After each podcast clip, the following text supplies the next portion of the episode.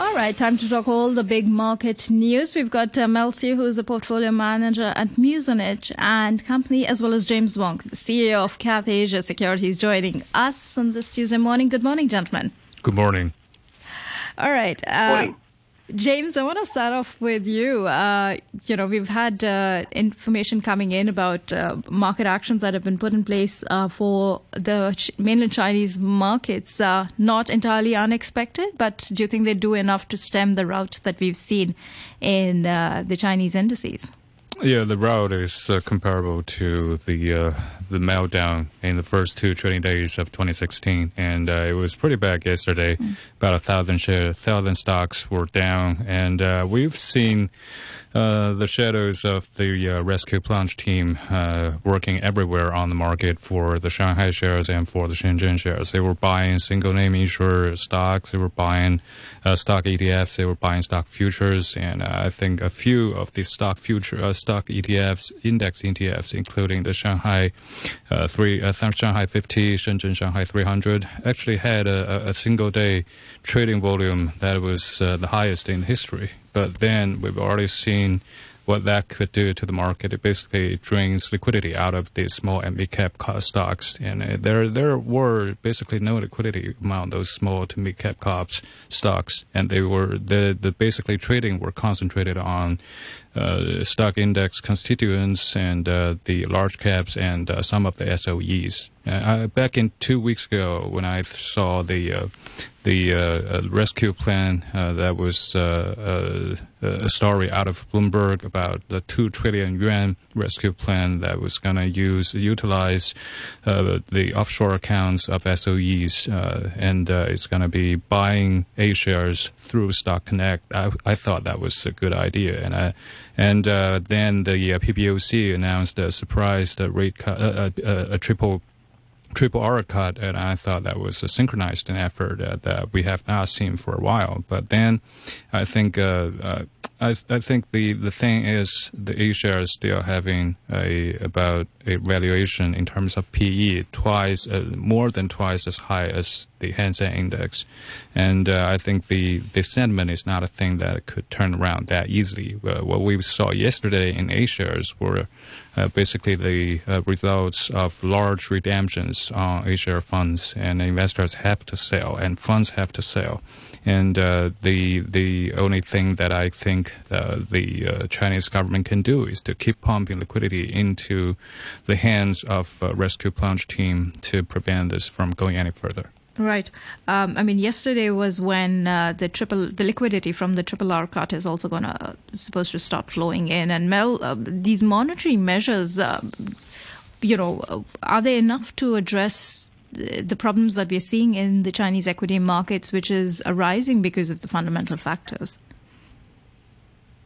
Well, they're all starting to add up now quite significantly. You have, uh, you know, this, these PSL loans, which uh, keep to be, keep dripping through every month. They, they keep adding to, to that stock, um, and special loans. The issue is, I think there's um, there's a problem with the transmission mechanism. So it's not really having an impact, and uh, you know, loans are going into the system, but when you look at where they're being used, it's uh, not the case that corporates are really demanding lots of loans, um, and households are paying down their household debt. So you're not really getting the desired effect from all this increase in lending. It looks nice. It's a nice, nice big figures, um, easy to implement. It's the same toolbox they, they've been using for many years now. But I think we're at the stage now where some new innovative ideas, um, tools need to be uh, implemented to really get essentially what, what is missing, which is confidence from the system and, um, and, and to get things moving. Right, and we're seeing that extended uh, in a way to Hong Kong and the Hong Kong markets as well. I want to talk a bit about uh, data that we saw coming out of Hong Kong. The PMI numbers, really, the headline figures have been in the contraction territory. Uh, Hong Kong's private sector firms also saw fewer newer orders coming in from abroad as well as mainland China. So supply side pressures seem to be building up in the city as well, Mel. Yeah, um, I think when you know the, the China economy reopened and the end of the zero COVID strategy happened, people's expectations were that Hong Kong would be a prime beneficiary mm. from, from borders reopening and, and uh, mainland visitors would come back to Hong Kong. And I think what we've seen is um, the situation has, has changed very much from, from pre-COVID, where there is now significant competition mainland um, to to Hong Kong's core offerings um, in terms of uh, you have various duty-free travel zones that, compete with the luxury high-end retail that is in Hong Kong. So we haven't seen that recovery come back. You've got um, uh, I guess the the perceived closeness of, of Hong Kong to China, leading to multinational corporates looking to diversify their operations. So you're seeing office vacancies increase, and housing situation is still very, very um, out of reach for, for most people in uh, in Hong Kong. So um, the situation there doesn't look like it's it's improving. And, you know, when I look at the indicators for for the various uh, um, real estate markets, it, it doesn't look like it's going to bottom out for at least another you know 18 months at least. So so that's not a you know a fundamentally improving story that, that you can get you can get excited about. Yeah, it, is definitely worrying. And uh, James, uh, you know, like we like Mel also pointed out, you've got property rates that are that you know that were at that are right now at uh, levels last seen in 2017 the interest rate environment's rather elevated job certainty and that economic security uh, is also you know rather shaky and it doesn't bode well for either first time homeowners or those who are you know looking at real estate as an investment play as well the confidence level is extremely shaky and uh, what we've seen go down with evergrande and how that could play out in the property markets for mainland China, adding to just uh, compounding pressures for the real estate sector both in Hong Kong and uh, the mainland. Yeah, the dim sum debt is probably going to be a story of the past, uh, given what Evergrande has given its uh, creditors about what ten cents or seven cents on a dollar. So that's not a good news for any uh, creditors or any uh, uh, Chinese uh, real estate developers trying to issue debts overseas. So it's um, it's pretty sad story. We were thinking about maybe some of its its creditors could reach an, an, agreement with Evergrande to have at least some kind of some level of restructuring re- reconstruction of their of their debts. But turns out I think neither were really happy with what Evergrande was uh, brought to the table. Uh, so I, I think uh, real estate back in uh, 2000, early 2000, uh, 2023, I was thinking the uh, the the big guys in the Chinese real estate developers will not uh, just go out of business. And Evergrande has already have problems back then. I didn't think that Evergrande could make it, but others like Country Garden, I think they are still in the same kind of situation that Evergrande is was in back then. And but even though their their offshore debts or their uh, US, USD denominated debts were uh, very low priced and high yield, and I, I, still think there were there will be uh, some kind of help or bailout uh, from the Chinese government if that if they uh, go in uh, into a a bankruptcy uh, uh, bankruptcy protection uh, suits, and I think that's also why the Hang Seng Index is trading at such a low valuation. the historical low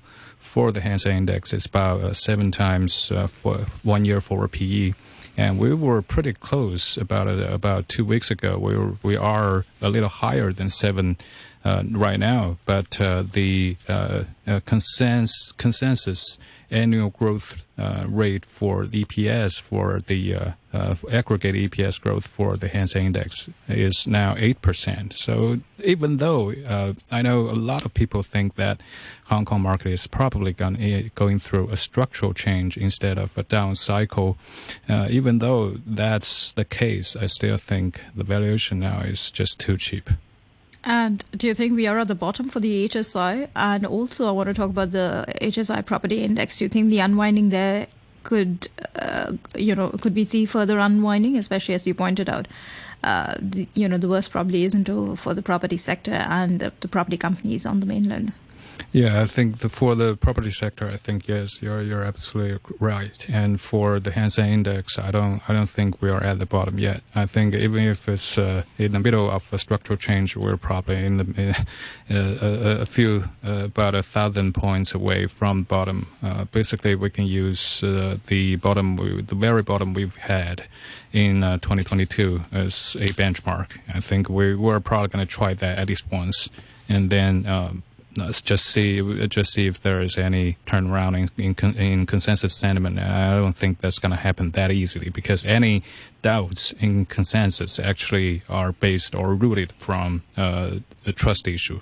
And right now we are just seeing uh, we we are not really sure if the Chinese economy could uh, get away from the uh, situation that it is in right now. And uh, we, I think I think it is cheap. I think uh, it is worth some level of uh, of a bet, but uh, I don't think it's time to go all in. And, and I think the only indicator that, that should guide us to start long China is probably when the uh, uh, the offshore yuan uh, hit below seven, and we haven't seen that happening in about a year and a half. Right. The shaky confidence is also reflected in fresh money that's being raised from the Hong Kong markets. Uh, Mel, 2023 was uh, one of the best IPO raising levels that we saw in Hong Kong. Just about $5.9 billion was raised in the whole year. Uh, eighth in global rankings. Do you think that a list, you know, a variety of listings that are probably on the annual from China as well as Middle Eastern companies, that could be enough to revive the sentiment? Yeah, it's. Uh, I think there's a, a, few things that have, have led to that. I, I think more companies, whether they're China based or, or, not, would have liked to have listed in Hong Kong, but there, there has been some, some drawn out regulatory processes uh, or approval processes, and so so they've had to, you know, kick, kick those plans further down the road. Um, and then you have the, you know, we mentioned it earlier, the, the uh, whether it's geopolitical sentiments around around China, around China, Hong Kong, what it means to be there. I'm, I'm sure that, that uh, there's still a healthy pipeline of companies that, that would like to list in right. Hong Kong. It's uh, it's still one of the the gateways for for for capital in the region. But there's uh, you know not not uh, be shy about right. it. There are there are there's competition in the region, right? So. Absolutely. All right. Thank you so much, gentlemen, for joining us this morning. And well, it's 8:30 now, and time for news with Haley Yip.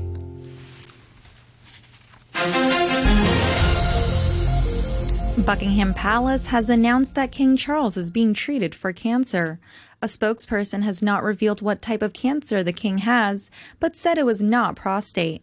Last week, the king was discharged from hospital following surgery for an enlarged prostate, a condition the palace had described as benign. Dickie Arbiter was the media manager to Charles when he was Prince of Wales he is pragmatic about these things. Uh, that's something that runs through the family. It is something that's been diagnosed. He is going to have to deal with it uh, in the way that the medics suggest that they're dealing with it. But he will be able to carry on his constitutional role, and that is dealing with state papers and affairs of state, as well as having an audience with his prime minister once a week. The Canadian Prime Minister Justin Trudeau wished King Charles a fast and full recovery, while President Biden said navigating a cancer diagnosis and treatment took hope and absolute courage. These people in London wish the king well. I think it's very sad. You know, it's coming a year after the coronation. And so I think my thoughts are with him, with the family, and that he gets well soon. Feels like something a, a family would want to go through in private anyway, but having been a person in the public eye for so long, I'm sure he is aware of how much that will connect him to other people, other families who go through that. I'm sure he'll fight it like anyone else would, but it's uh, yeah, it's a, it's a horrible shock. Torrential rain is continuing to cause major disruption across California. The U.S. state has been hit by a powerful storm for the second time in a matter of days. Forecasters have warned that half a year's worth of rain could fall in Los Angeles and its surrounding area on Monday alone. One resident, Puya Saleha, said he was surprised by the extreme weather. It's been crazy, especially maybe the last 12 hours or so. You know, and, uh, yesterday I was okay in the morning. I know it was going to rain, but uh, I was out driving. I do Uber Eats actually, and it started raining a lot. Everywhere was flooded, so I just cut it off and came home. Went to sleep. Got up this morning. My girlfriend was going to work, and she was blocked off. She couldn't go to work. The storm is known to have killed one person so far, a man in Sacramento Valley who was hit by a falling tree. Police in southeastern Bangladesh say at least two people were killed when mortar shells fired during clashes in neighboring Myanmar fell across the border. Fighting between Myanmar troops and rebels opposed to the military government has intensified in the area. Barbara Woodward is Britain's ambassador to the United Nations. We remain deeply concerned about the situation in Rakhine State, which has further deteriorated following the breakdown of the ceasefire within the state. Rohingya, who have faced systematic discrimination for decades, continue to be disproportionately affected by the conflict. We're increasingly concerned by the restrictions on freedom of movement, as well as the denial of access of medicine and medical care. A lawmaker says Tatler Asia's withdrawal of their application for a $16 million grant from the government is reasonable, but the organization could do more for angry fans by offering a partial refund. Johnny Ng, who's a member of the LegCo panel on home affairs, culture, and sports, made the comment after Argentina football star Lionel Messi sat on the sidelines of Sunday's exhibition match between Inter Miami and Hong Kong. Ng said that this one-off situation gave the government more experience in handling these matters. It will not affect the territory from hosting future mega events. I think how to make sure that the terms and reference which is can be realized finally, which is in different events like the superstar where they will show up, and also the event whether they can attract those so many people they planned beforehand. I think the government needs to have more and more concise legal terms with the all the organizers in in future.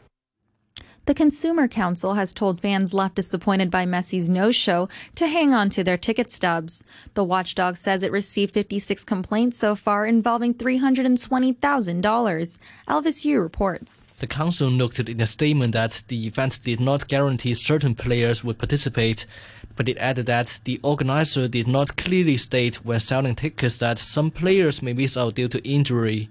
What's more, is that the promotion of the event focused on photos of individual players, and therefore consumers could reasonably expect that they would play. The council said local and visiting fans were left disappointed. It asked the organizer to explain and set out arrangements to appease supporters. The watchdog said refunds may not be ideal for fans who simply wanted to see the king of football, but it urged everyone to hang on to receipts or ticket stubs while the situation develops. And that's the news from RTHK. An international station for an international city. This is Radio 3.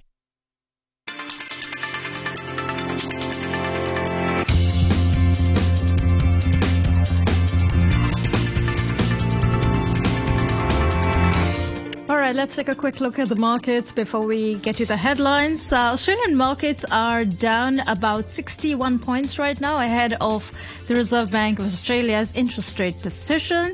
ASX 200 at 7,565. The Japanese markets have also opened up with a downtick and the Nikkei 225 right now at 36,200 levels, down about 138 points. And similar sort of cuts coming in on the Kospi as well. So 2,580 levels that are being seen on the South Korean benchmark index. And uh, in a few minutes, Karen will be joined by Stephanie Leung, the CIO of Stashaway, to discuss the outlook for markets in 2024 and how investors should be planning ahead as a result. And then we'll be getting a view from Japan with Nick Smith, Japan strategist at CLSA. But a quick reminder of today's headlines. First up, China puts into effect some trading restrictions for domestic and offshore investors, according to Bloomberg. Samsung's billionaire chief executive has been cha- cleared of charges in a 2015 lawsuit. Smartphone giants Huawei slows down production of phones as demand for AI chips soars, according to Reuters. India's fintech giant, payment giant Paytm shares crack 10% after India's central bank cracks the whip. And mainland authorities expect cross-border travel to go back to pre-pandemic levels over the Lunar New Year holidays. Now, accounting firm Deloitte has called for tax reductions in the upcoming budget to be delivered by the financial secretary later this month. Doris Chick, tax partner at Deloitte China, has recommended concessions for home buyers and those with childcare needs. She also highlighted the need for the government to further develop the economy so as to increase revenues to fight a budget deficit. She spoke to Chloe Feng.